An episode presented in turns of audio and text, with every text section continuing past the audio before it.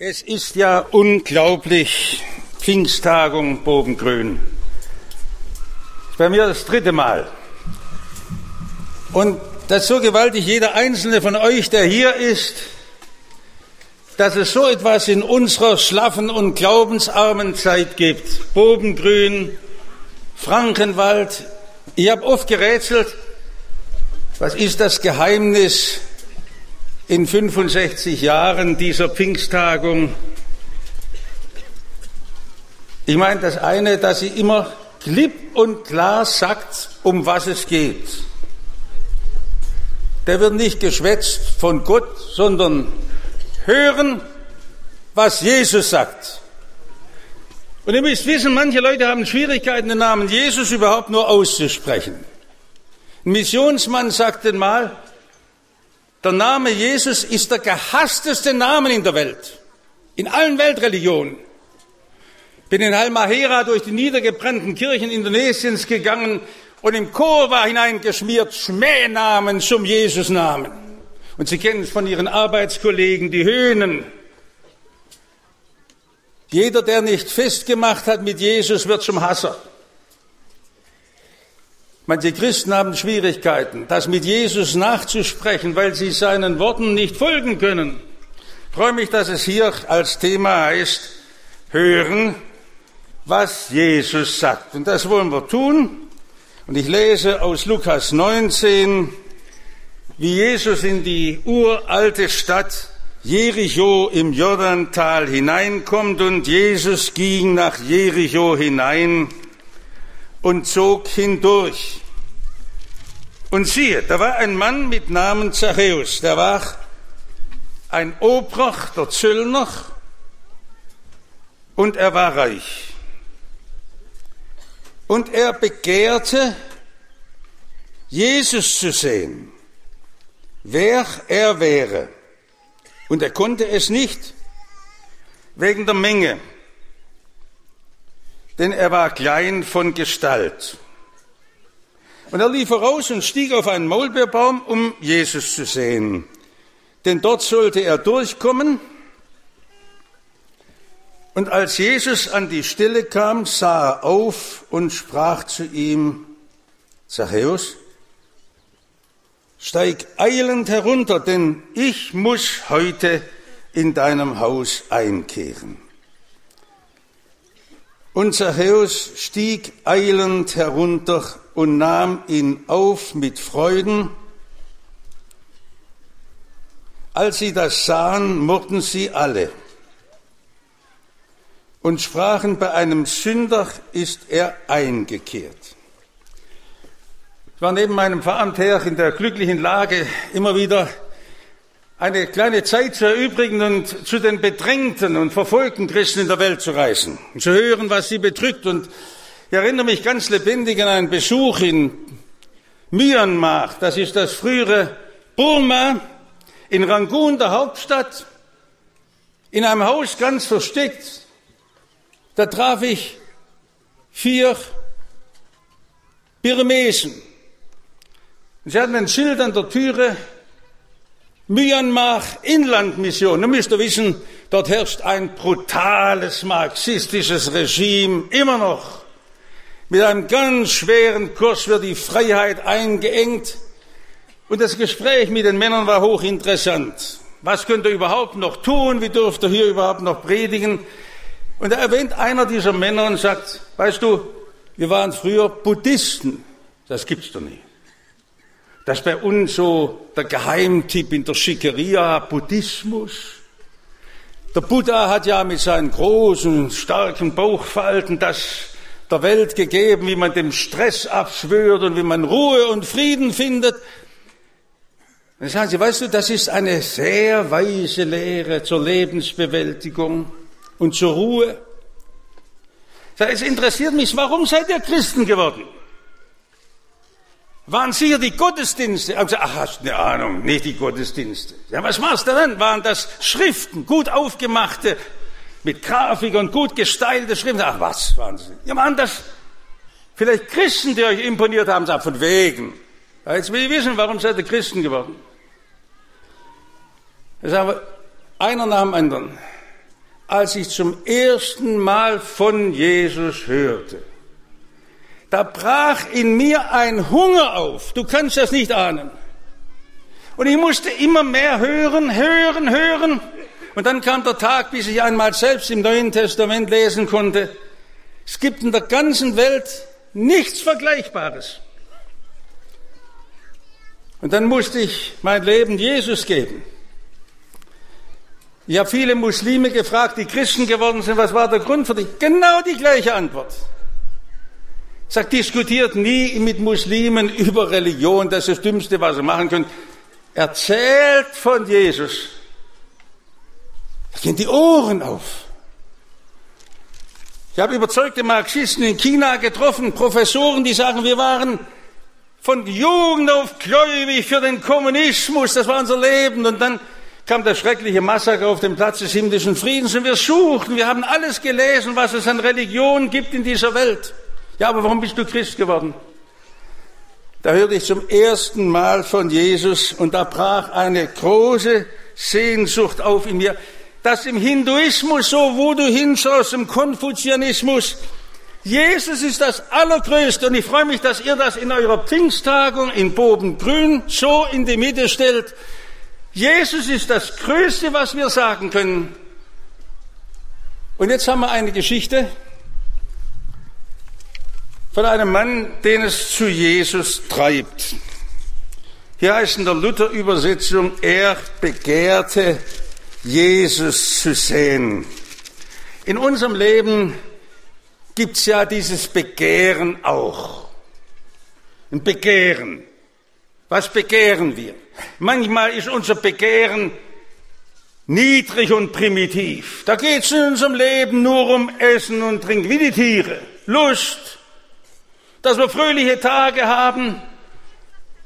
Ist ja vielleicht die Tragik in unseren westlichen Ländern, dass der Wohlstand alles andere betäubt hat wenn man nur Geld hat, wenn es uns gut geht, wenn wir gesund sind, ist das alles, haben wir unsere Seele wirklich verkauft, ist das alles, um das es geht.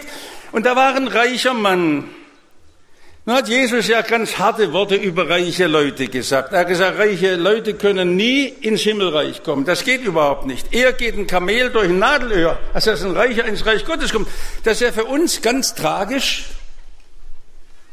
weil kein Volk der Welt so reich ist wie wir, trotz allen Wirtschaftskrisen.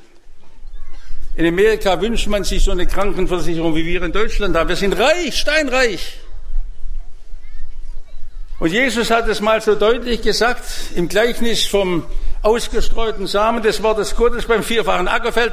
Der Betrug des Reichtums lässt das Wort Gottes ersticken. Also wie kommt es denn überhaupt dazu, dass so ein Mann wie der Zachäus der war doch ein Gauner. Der war doch ein Spekulant, ein gerissener Betrüger, der hat sein Geld auf unehrliche Weise verdient. Wie kommt so ein Mann dazu, dass er ein Begehren nach Jesus hat? Er war doch ein Nimmersatt, vom Geld betrieben. Und Jesus sagt, wer mit Geld umgeht, der wird von dämonischen Mächten beherrscht. Also das ist Musterexemplar einer ganz extremen Bekehrung, die es gegeben hat. Wir haben wenig drüber nachgedacht. Vielleicht hat dieser Reiche entdeckt, vielleicht besser als die Armen. Was ist das Geld? Das sättigt dein Leben doch nicht. Was habe ich denn? Mit dem vielen, was ich zusammengelaufen, zusammengetragen habe, das meinen wir ja immer, dass so ein steinreicher Krösus da, der müsste doch eigentlich glücklich sein und Geld macht nicht glücklich. Niemand lebt davon, dass er viele Güter hat. Auch ein Wort von Jesus. Niemand. Und da wacht dieses Sehnen auf, von dem ich euch erzählt habe in all den großen Religionen, ein Sehnen nach Jesus. Ich will dich fragen, kennst du diese Sehnsucht nach Jesus? Ich wollte Jesus gern begegnen, wer er wäre. Sehr merkwürdig, man kann in seinem Leben viel machen und sein Leben mit vielen großen, hehren Zielen füllen. Sie werden dich nicht satt machen. Ehre, Macht, Reichtum, Karriere macht dein Leben nicht satt. Und da bleibt der Hunger, irgendwo muss es etwas geben. Der schlimmste Betrug ist ja die Sünde.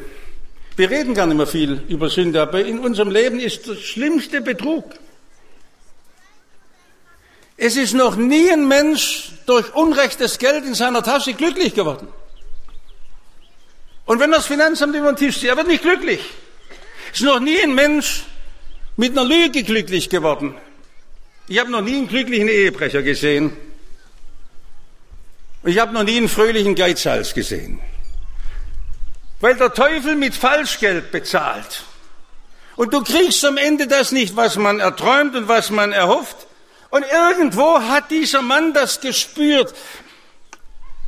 Er hat sein Leben nicht selber in Ordnung bringen können. Kennst du das? Das gibt's ja bei uns auch. Wir können unser Leben nicht selber, und dann meinen wir immer, wir können es ordnen. Und wenn er anfängt, da weiß er, er ist mit tausend Fasern gebunden an dieses Geld und er muss es vermehren und er nachts schläft er nimmer und dann schafft er und ist hineingebunden und er kann nicht raus. Das Herschenken ist ja viel schöner, wenn Sie schon mal ein Kind glücklich gemacht haben, als es zusammenraffen.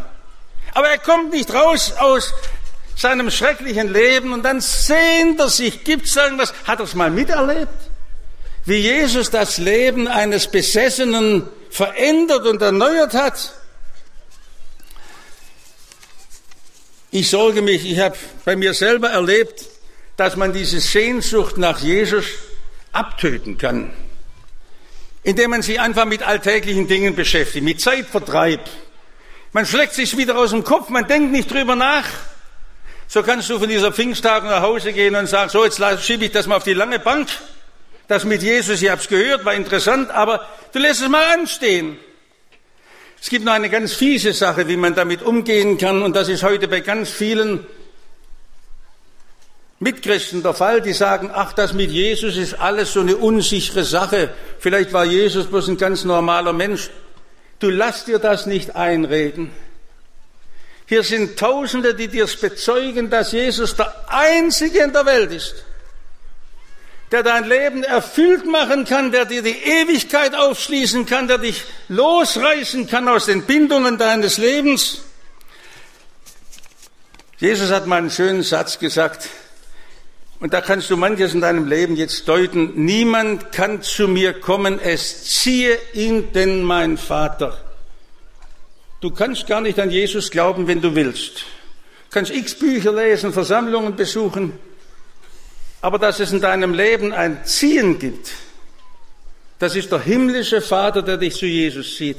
Und wenn du dieses Ziehen spürst, sonst wärst du ja nicht hier, dann musst du wissen, das ist die Kraft des Heiligen Geistes, der dir die ganze Freude des Lebens, den Schlüssel aufschließen will zum erfüllten Leben, der deine Nöte und Probleme lösen will, das ist das Wunderbarste, dass es heute am Pfingstfest uns gegeben ist. Die Sehnsucht nach Jesus darf nicht ein frommes Gefühl bleiben. Ich möchte zur Erfüllung kommen. Ich möchte trinken aus der Quelle und alles bekommen, was da zu bekommen ist. Aber da gibt's Hindernisse. Lass dich nicht von Hindernissen bremsen. Ich weiß nicht, was die Hindernisse bei dir sind.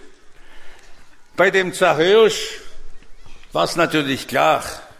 Der wohnt in einer schicken Villa. Bei erstaunlich vielen Männern fängt schon damit an, dass die Frau sagt, was, du willst fromm werden?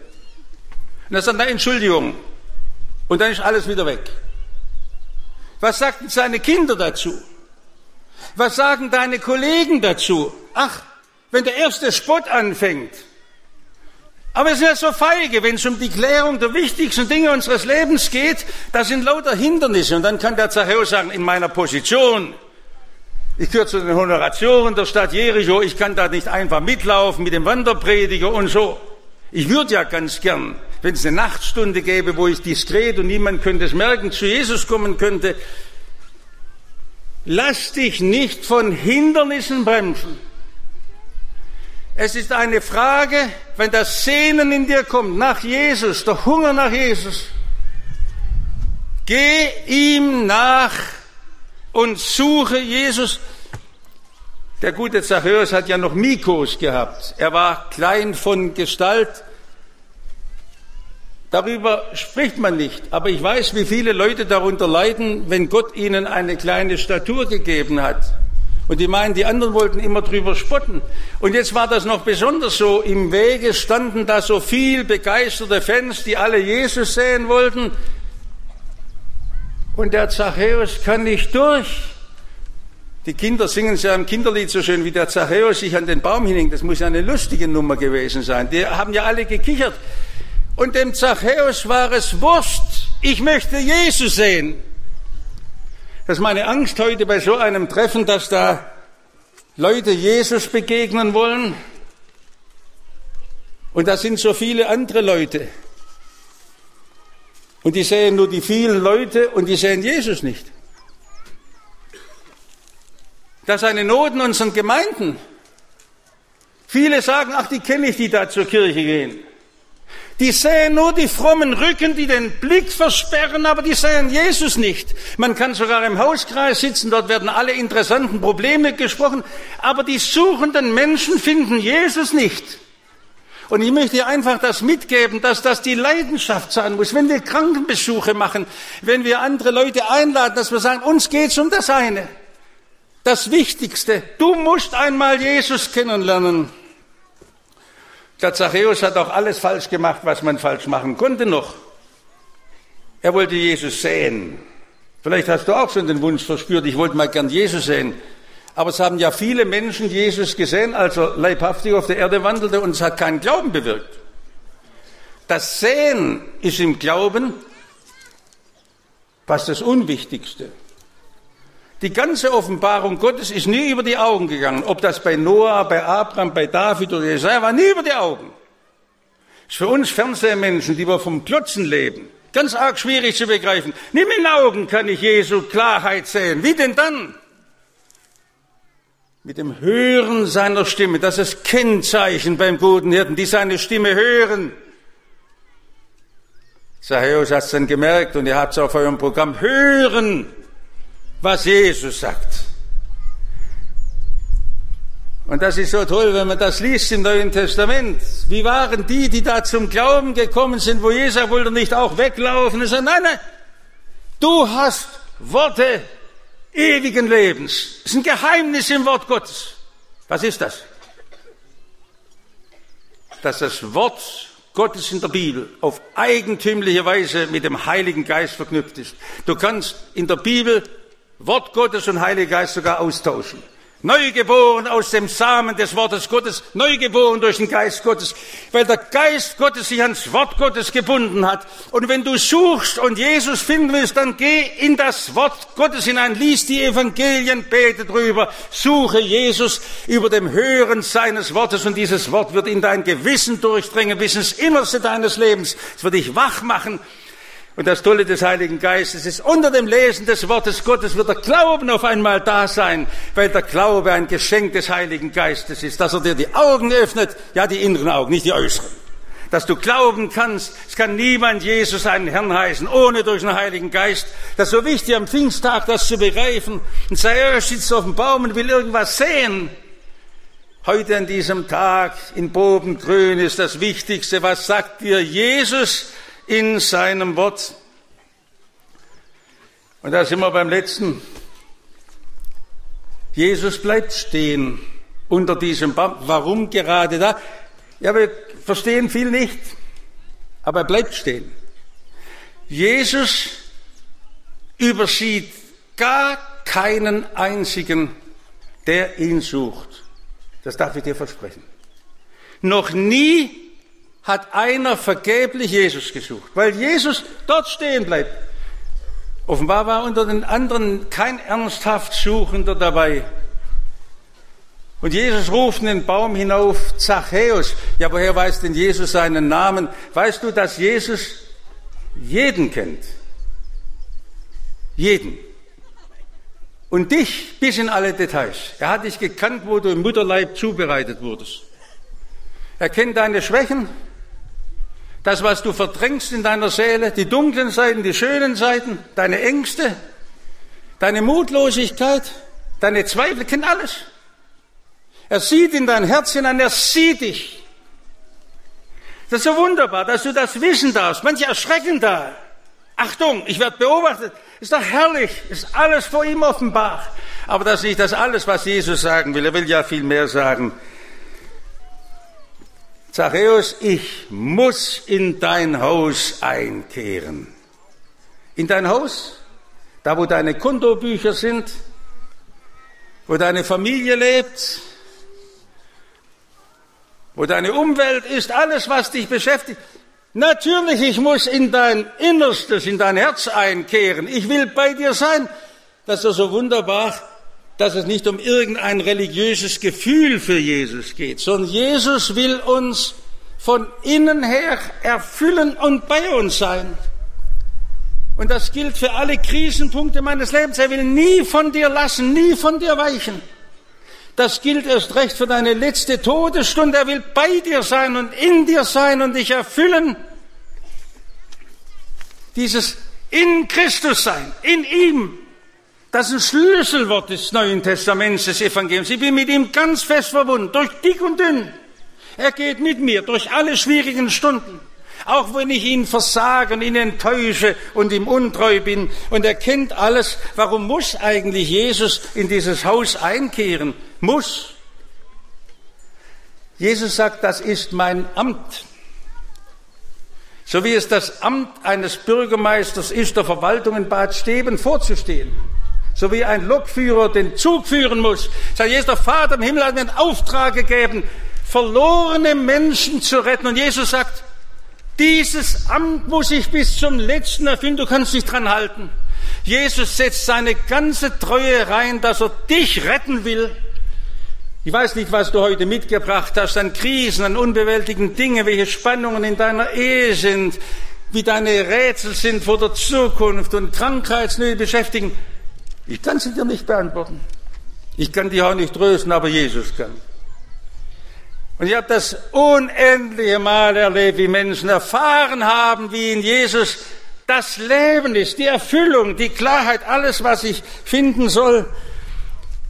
Jesus muss einkehren. Das ist nicht sein Belieben, seine Willkür, wie wir vielleicht sagen. Hast du Spaß dazu? Nein, er muss, sobald ein Mensch in seiner Not sich an ihn wendet. Und wie hat das Jesus gesagt? Ruf doch, ruf doch, bete doch.